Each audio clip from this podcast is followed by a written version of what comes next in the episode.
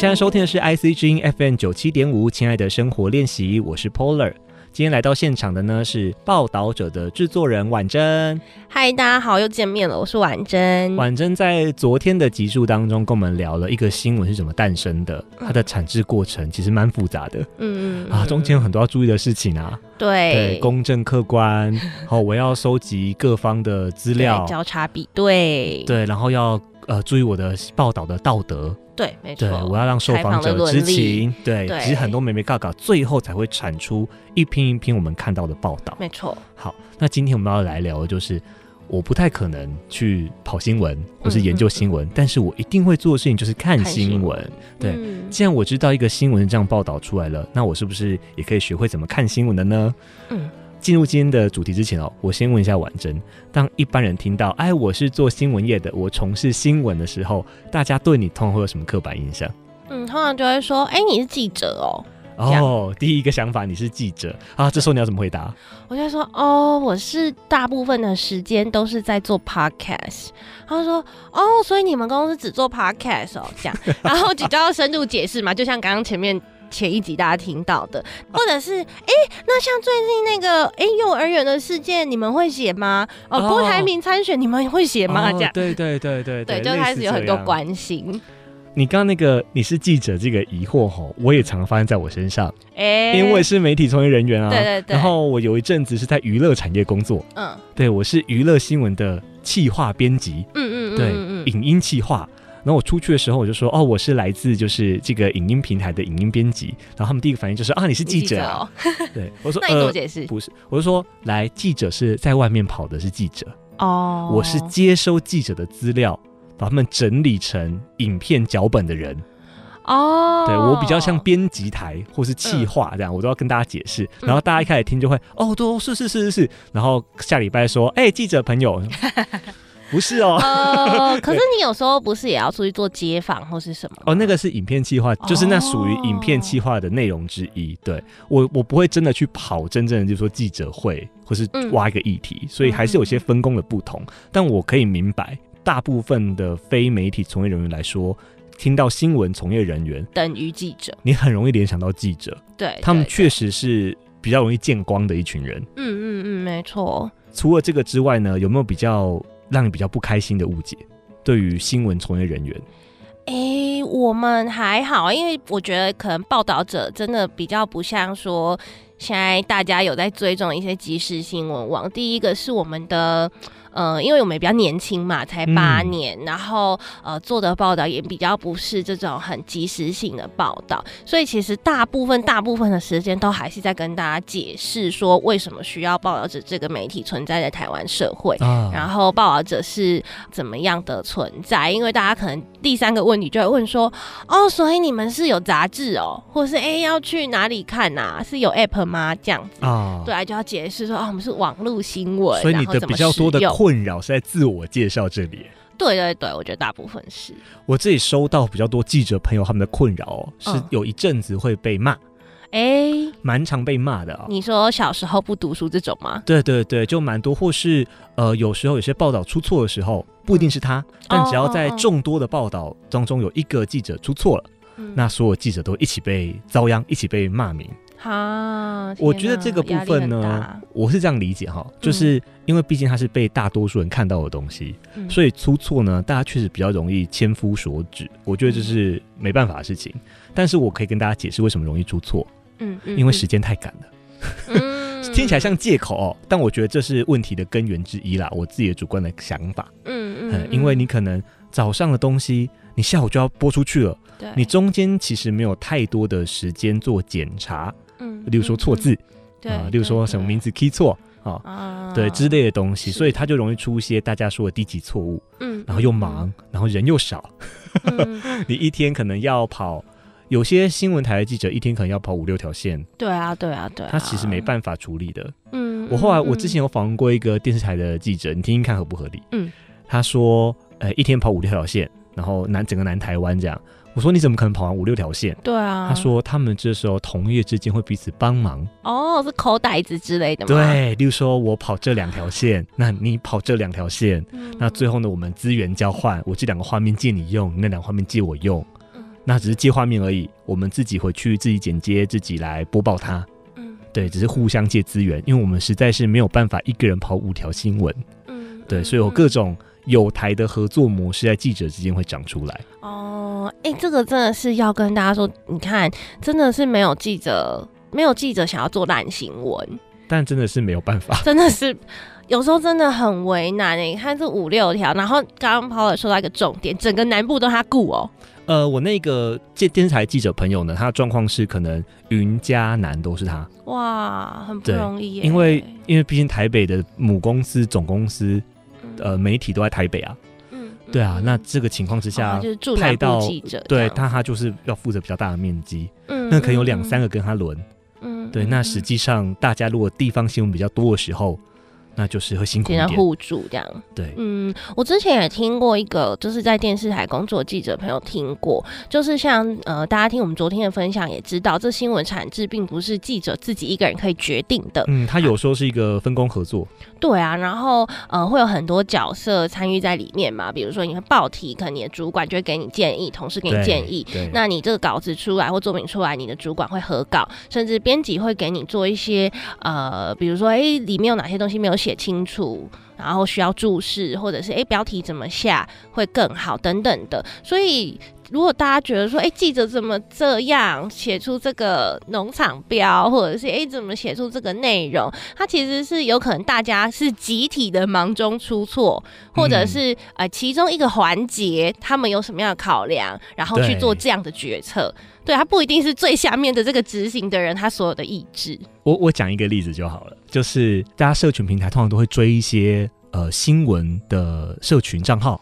嗯，对，嗯，没错。这时候他们很爱下一些你刚刚说所谓农场标题，嗯、或者比较惊悚的标题，然后不附连接。对，你必须要到留言的地方找连接进去点。现在是一个趋势嘛，哈。嗯。这个趋势怎么回事呢？我们要谢谢演算法，是拜演算法所赐。哦，大家的血泪。因为你只要在呃贴文里面附上了连接，你那天的触及率就会下降。嗯。那对于新闻从业人员来说，我当然希望我们报道的新闻让越多人看到越好啊。嗯，那我就会把链接放到留言串里面，然后只留一个比较大的标题在那边。嗯，然后再来呢，是那个标题有时候下的不尽让人满意哈。对，有时候可能太过惊悚或太过于离谱，嗯，而大家主观认定不一样，然后大家当然会在脸书上留言，就是说，哎，这个标题怎么吓人这样？他们骂的人是谁呢？这时候他们骂的人通常是记者。嗯，对，留言串都会骂记者。对，这时候呢，身为就是呃媒体从业人的我，如果是我朋友在这样的反应的话呢，我就会跟他说，其实那个不是记者下的标，嗯，记者下标不会在脸书上面。嗯 对，我要解释，那个比较像是小编社群的工作，是对，那是。社群要博你眼球的方式，不算是记者的问题。对啊，对啊，就像我们刚刚说，真的是很多的角色参与在里面做决定。那呃，不瞒大家说，我自己就是下班之后，作为一个平凡人，滑脸书的时候，我也是会看一些吸睛的标啊，也是会说，哎、欸，怎么会有这种事？哇，我点进去看哦，或者是哎、欸，怎么会有这么猎奇的故事？不可能吧？我好想知道里面发生什么事。点进去发现是另外一回事。对，点进去发现说，哦，啊，原来这个标志是就是。比如一二三段，他只是把一三段接起来，中间那个最重要的那个转折没有讲到，这样。我们刚刚好讨拍讨很多了，应该说我们让大家知道，我们就是诶、欸、辛苦的方式太多了。我们现在自己我们要公正一点，嗯、我们来谈谈看，我们自己看到哪些媒体乱象。其实我真的最有感的就是刚说的，呃，受到这样子新兴的社群媒体的兴起，或者是演算法改变，那大家必须要各出奇招。嗯哎、欸，我先要澄清一下哦，刚这个小编下标法在报道者，我们是会努力不出现的，尽量不出现的，绝对不会出现的。是是是是是对，对对，这个呃，大家可以再多多多认识我们这样，没问题没问题。有怕这个没有讲清楚哈，会被大家误会，因为我们生存不易啊。好，呃，刚涛的说到这个媒体乱象，那我真的真的相信有志从从事新闻业的人，应该大家不会是。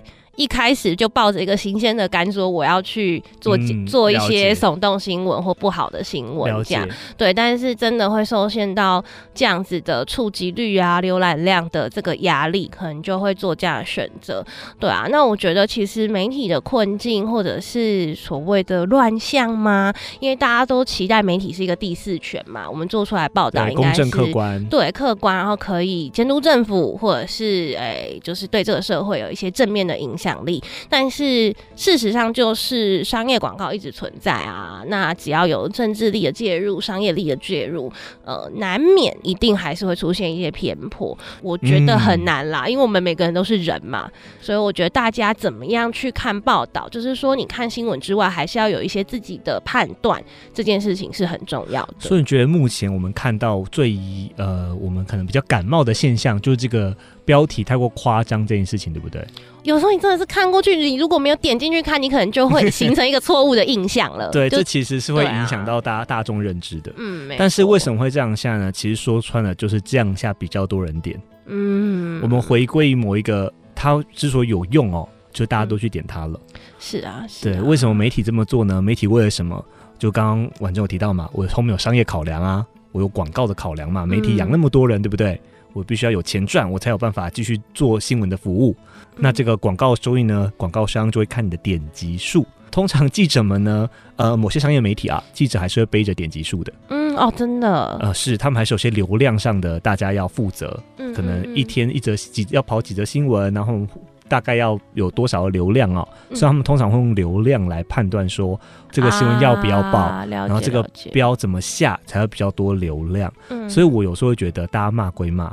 但某程度来说，也是大众造成部分的影响。哎、嗯，那我有个好奇哦，就是因为报纸的营运状况跟大家比较不一样，不一样，非商业的方式。对对对，那我想要问，就是待过商业媒体的 Power，，就如果你真的没有达到那个触及率，会怎么样？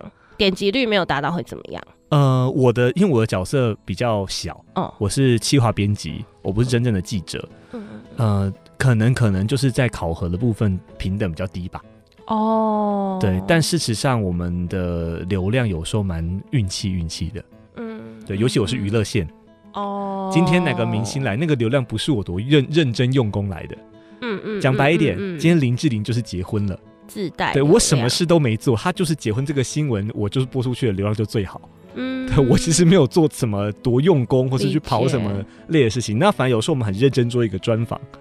也不一定会，不一定会中，嗯，对，所以这个其实是蛮悬的东西，嗯嗯。那各家媒体呢，即便很悬，还是要努力的在大家的，比如说会议上面啊，努力往这方面靠。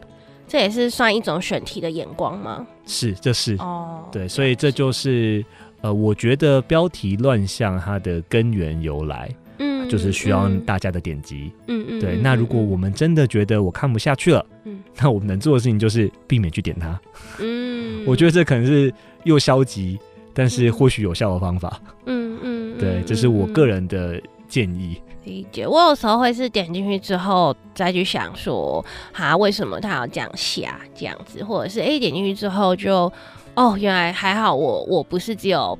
就是我内心在标题杀人，就是还好我有看完，我比较知道说发生了什么事。其实也有一派网友会这样子帮忙啊，例如说有人在留言说什么在骂的时候，他们会留言说：“你有看完全文吗？”哦哦哦，对，全文是怎样哦？对对对对，就是也有一些热心的网友会跳出来帮忙解释一些呃这个新闻的事件。嗯，对，也是有的。是，是是。好，我们这段先聊到这边，下段回来呢，我们就真的要好好聊，我要怎么认真的看待一则新闻了？有什么媒体试读必备的条件？好，我们休息一下，稍后回来。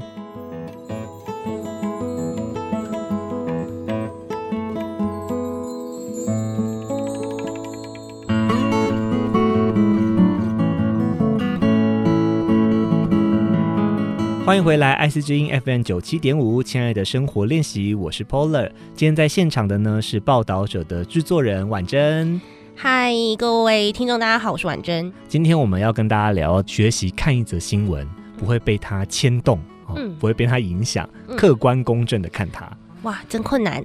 嗯、呃，这个东西其实 在学术上面叫媒体试读。是，媒体试读，其实在我的学校啊，以前世新大学它是必修科目。办校的人认为啊，我们大家都有媒体试读的能力，哦，要知道怎么解读媒体的讯息。刚刚 Paul 在那个休息时间跟我说，这堂课是有升格过的。呃，他从院必修变校必修。哇，所以表示是他是很认可的，就作为一个媒体人，必须要有应该说一个基本公民要有的。嗯，他从本来应该是媒体人变全体公民都要有。全体公民。那我可以理解这个逻辑啦。嗯，他说出来就是你要知道。呃，新闻很难做到所谓的客观公正。嗯，对他，即便是我努力客观公正了，但他还是有个视角在。嗯，对，蛮多学术理论都会讨论到新闻有这个现象这样子。嗯，好，那我们今天就要从我是一个观看者的角度，我要怎么来好好的看新闻？有哪些我需要注意的事情呢？嗯，我也是就我是一个读者或是听众的角度来跟大家分享。首先呢，就是第一个呃，辨别资讯的来源。哎，讲起来像教科书哈。哦，你是说 我读这个报纸的新闻的时候，我要知道它是来自什么东西的报道？对，或者是说呃，比如说报纸可能还比较单纯，就知道它是自由时报啊，或者它是联合报啊，哦、或什么报。对，对，但有时候比如说我就发现，哎，现在很多呃网页它。不一定是哦，有些网络文章对，然后它是不一定是集合式的这样子的一个新闻网站，它甚至可能很像一个部落格。例如说，LINE 上面有可能发生，对不对？来转贴新闻文章，没错没错。所以第一件事情，我要先认出来它是来自什么地方的报道。对，什么地方报道？像是跟大家举例哦，就我妈妈呃，在几年前曾经传给我一个什么捷运上有人呃，就是无差别伤害别人的这样的一个新闻。哦，这个会触到大家蛮紧张的神经哦。对，那他传给我的时候，就是那一张照片这样子，就很很就是有一个人持着很你说刀子啊，刀子啊，凶器啊，然后要挥舞什么。的这样，然后大家就神色紧张。可是我就想说，哎，怎么可能会有这种事情啊？我我人在就是台北，你是在 LINE 上面看到吗？是对，我妈妈透过 LINE 传给我的。嗯、然后它的格式是新闻的写法？没有，它就是一张照片，它可能就是标一个，就有点像图说这样子。哦，图说对，图说就会说，哦、哎，这个发生什么事件什么的，嗯、然后我就发现，哎，怎么会这样子？那就稍微查了一下网络上的讯息，哎，各大新闻网都没有写，嗯、那的确也没有这个事情，这就有点吊诡喽。对，然后就跟他说，哎，这个我找不到资讯来源，就你不要紧张，我在这边没有事情，这样。嗯、对，所以第一个就是也是用这个例子跟大家说，你要知道说这消息哪里来的，尤其是在一些转传的部落格啊，或是一些啊那你的群组啊，什么 Telegram 群组啊、IG 群组啊等等的，就先。去厘清说讯息是怎么来的，了解，嗯，好，所以第一件事情，我们先去找到消息来源是什么，对。对，然后如果这个消息来源是来自一些比较专业的或比较大家的媒体，嗯、那是不是代表可信度高一点？可能就会可信度高一点，但比如说我就会在看这个内文的时候，好像有做一些呃数据的引用啊，嗯、对，或者是有一些说法的时候，比如说我们可能很常也会感觉到，比如一个政治人物或是一个受访者，他可能在什么场合讲了什么话，他可能讲五分钟，但最后呢，在这个新闻里面只有一句话，可能短短十个字被、哦、呃引述出来，是。对，那我可能就会开始去小小的检视一下，哎，这些数据的来源是今年的吗？哎，是哪一个部门或政府机关的？里面的数据？对，是哪一个政府政府机关释出的吗？那是什么时候？然后他们这个报告是怎么做的？嗯，对，可能就稍微看一下。然后还有包含他记者会讲的话，对，可能只有节录的，那它完整的前后文是什么？对，有没有完整的可以看？对对，然后再去判断这样啊，这也是一个我评判看新闻的一个很重要的方针。嗯，尤其是后者，就是刚刚说到的这个呃，就是一句话。它到底前后文是什么脉络？我觉得这个在现在这个社会还蛮重要的。好，那我们现在学会两招喽。没错，哦，第一招就是我去注意一下这个新闻的来源是什么。嗯。第二招是我看内文的时候呢，诶，它的数据引用的来源是什么？还有它这个说的话有没有被揭露过？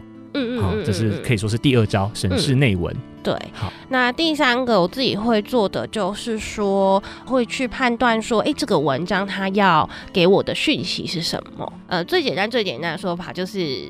我们都是普通人嘛，那我今天来看这个文章，如果觉得，哎，他好像都只有甲方的说法，对，那另外一方怎么都好像没有发言权，或是好像都没有去、啊、呃解释说，哎，我其实也有去采访乙方，但是乙方不回应，就是哎没有这样的讯息，嗯、那我可能就会啊、呃、打一个小小的问号，就想说，哎，他是不是有特意只想要传递甲方的讯息给我呢？就是去看他观点是不是太单一？没错，呃，观点有的时候，例如说，呃，正反。两方的说法有没有两边都有采信？嗯，两边都有铺陈一下。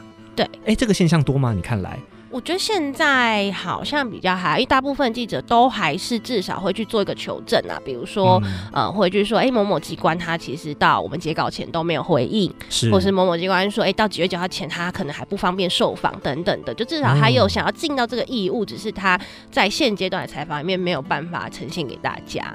这个东西叫学术上是不是叫平衡报道？哦，对对对，没错，就是以选举为例好了，嗯、我如果一个能源政策，我如果问了绿色这边。我蓝色这边我也要报，嗯，我两边的说法我要并成，让乐听众了解。是啊，社会的状况是这样子，嗯，不能只偏袒某一边的报道。嗯，这是呃平衡报道，所以我看新闻的时候可以注意他的观点在哪里，嗯，有没有偏颇某一边？对对对对对。还有什么要注意的吗？我的几个小心法大概是这样，你要分享一下你的吗？我有一个我觉得比较简单，比较容易做到，因为我觉得有时候我们不是这种真正的新闻人，我很难去看出观点。嗯，对不对？我有时候我有时候不太容易看出来，这个是观点是一个还是两个，他有没有做到？哎，两边都采访了，我有时候不一定看得出来。嗯，我觉得有个很简单的做法，就是你多看几篇。嗯，哦，对对对，就同一个事件啊，同一个新闻，同一个记者会，不要单看单一媒体。嗯，对，即便你很喜欢，就是他的风格，对你还是要多看几篇，发现他们有没有什么微妙的写的差异。嗯，对。有时候可能是在呃，比如说同一段话，大家选择不一样的呈现的句子不一样，其实都是真相。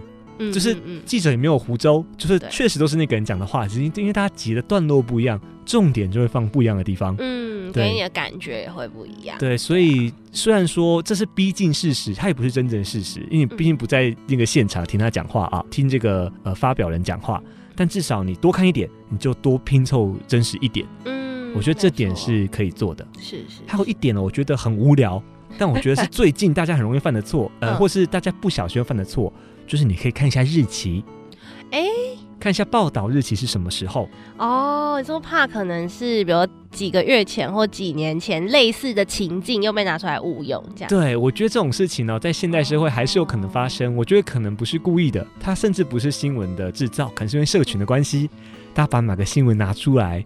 哎，再抛出来，那你可能就误以为它是最近发生的事情，它可能是上一季了。哦，嗯、没错没错。对，所以这个新闻的发生的时间点你要看一下。嗯，哎，这个我有一个小小的观察，但我其实不太知道成因跟可以怎么避免。就是有时候我在 Google 上或是一些搜寻引擎上搜寻某个议题的时候，我会发现说，哎，它给我的结果是这一篇内容可能是。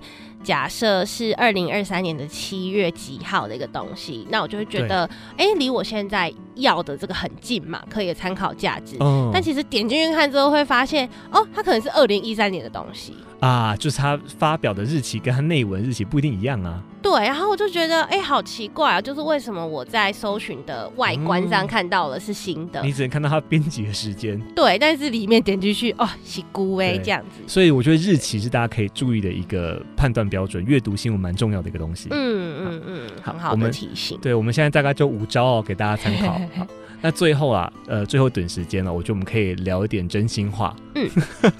我们都是媒体从业人员哦，是以前都是只要对大众单方面发送讯息就好了。嗯、在这个网络时代呢，我们也可以常常收到很多阅听众的反馈，嗯，不管是留言啊、呃私讯啊，都会看得到。嗯有没有什么私讯或留言曾经让你走心过的？哦，好的走心蛮多的啦。哦，好的走心，嗯、对对对，因为报道者的读者都还。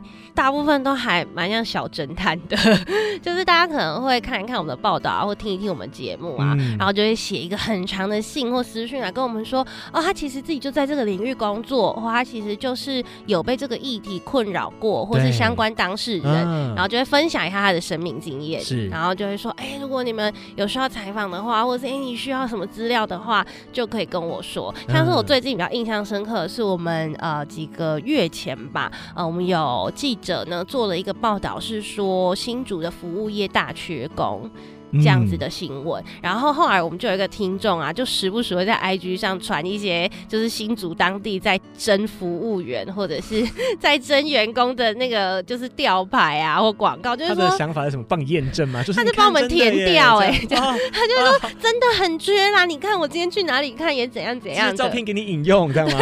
然后就说你看、哎，好可爱哦，对，然后就说你们真的可以再多了解哦，这个现象都还没有解决这样子，啊，就是觉得很窝心。对啊，有时候的确难免，就像我们最前面提到的，会有一些小错误，然后小到真的可能是一个字打错，或者是哦标点符号怎么样。对啊，大家其实都会抱持着鼓励的心态，可能就会说啊，这个真的很好看啊，然后很帮助啊什么。可是里面有一个什么东西想跟想提醒你们或怎么样的这样，对对对，然后就会觉得哦，好好细心哦，很可爱。前面还先跟你们就是不好意思打扰了，然后后面还跟你说，其实我有个地方想要就是对对对，跟你回馈。然后有时候可能也是讨论，比如说就会说，嗯，他的看法其实是怎么样。那我其实真的非常佩服这样子的读者或听众，就是他很愿意跟你对话，嗯，对，然后不会怕彼此意见的交流。那我觉得比较。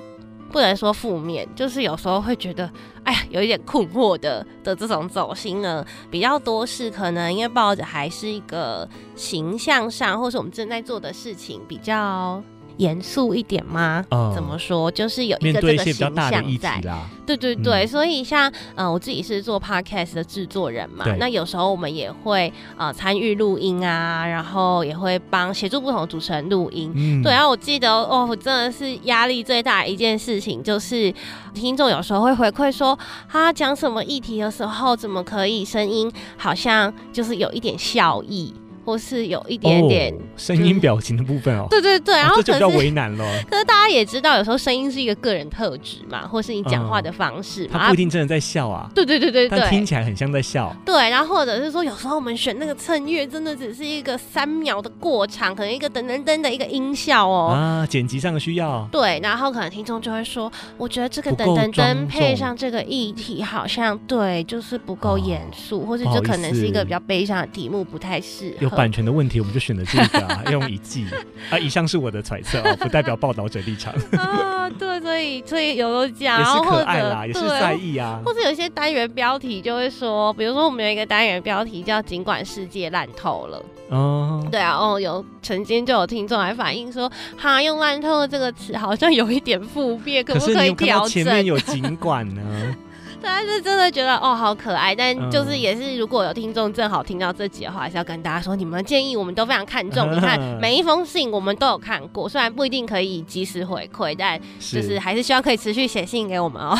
哎、欸，前面有尽管，其实意思就会反过，可能会反过来啊，对，不对？尽管嘛，哈，这是一个文学上的一个有趣的地方，没错，不能单看后面那个世界烂透了。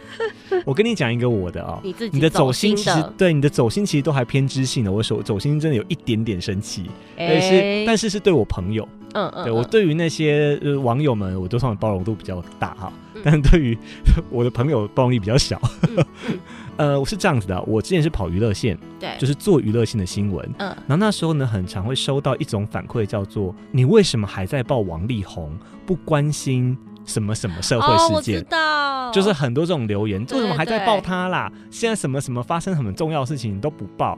对，例如说，好，假设我我忘了那时候，例如说乌克兰，嗯，就说你让我都不关心乌克兰，只报王力宏这样子。嗯嗯，如果是我朋友呢，我就会很严肃的跟他解释哦，呃，我是娱乐线的从业人员。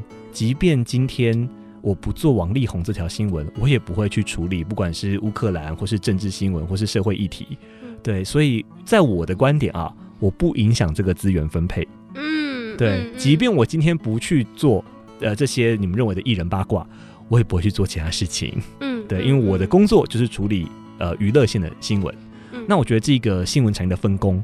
可能不是所有的呃大家知道的，对，对，所以他们就会有一种就是，哎、欸，是不是排挤什么问题啊？你们报这报那么多，是不是就是要放过那个什么的问题啊？这样子，但其实实际上不会，因为那是另外一群人在负责的，嗯，对。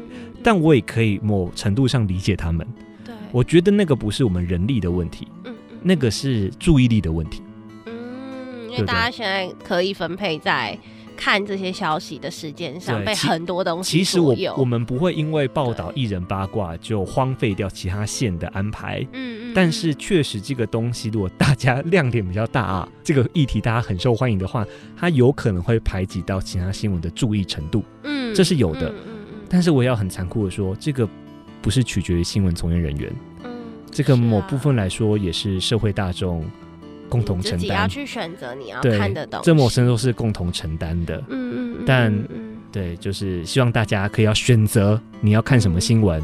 你就会有机会改善你认为现在好像不够好的台湾媒体环境。嗯，我觉得这是我做我们讨论这两集一个蛮重要的一个事情。嗯，就它是一个循环啦，就是当然我们也会时时提醒自己说，呃，重要的新闻就必须要被重要议题需要被关注，需要被做成新闻，即便它不是现在主流的讨论，即便不那么吸睛，嗯，即便不那么猎奇，但是同时我们也需要呃阅听者的支持，就是让我们知道说，哎，嗯，做这件事情是真。的，真的对社会有帮助，真的，呃，大家有需要，真的，大家看到之后，哇，更理解这个社会，更理解呃所有人一点，对，这样子，那我们还可以继续做下去。那要怎么做呢？你至少把我们今天怎么看新闻的这些几点啊、喔，嗯、先记在心里面，是，我觉得是第一步。嗯嗯，然后我们就要彼此理解，让社会往更好的地方迈进。没错，如果大家有自己的小心法，或者是觉得哎、欸、有更好的做法的话，其实也可以提供给我们，对吧？因为就一直在进步啦。嗯，好，最后呢，我们一样要说一下报道者，我要怎么找到你们呢？没错，我们是非盈利媒体，大家只要在呃网络上搜寻报道者，或是报道者 Podcast，或是少年报道者，就可以找到我们的网站跟我们的 Podcast。那如果你对我们报道的议题觉得有兴趣，然后也肯定我们在做的努力的话，因为我们是不收任何广告，然后也没有订阅制度，就是没有付费墙的一个媒体，很需要大家的呃小额捐助，所以也可以捐款支持我们。那如果说哎，你觉得最近你大家生活都不好过啦，对啊。那如果说哎、欸、手头上真的不是那么宽裕，说是哎、欸、你还是学生啊什么之类的话也没有关系，不要有压力，只要把报道分享出去就是最好的支持。OK，好，嗯、我们谢谢婉珍来，大家记得看新闻的时候多用点心，嗯，你也在影响整个台湾的媒体环境。没错，我们一起加油。OK，感谢婉珍，谢谢大家。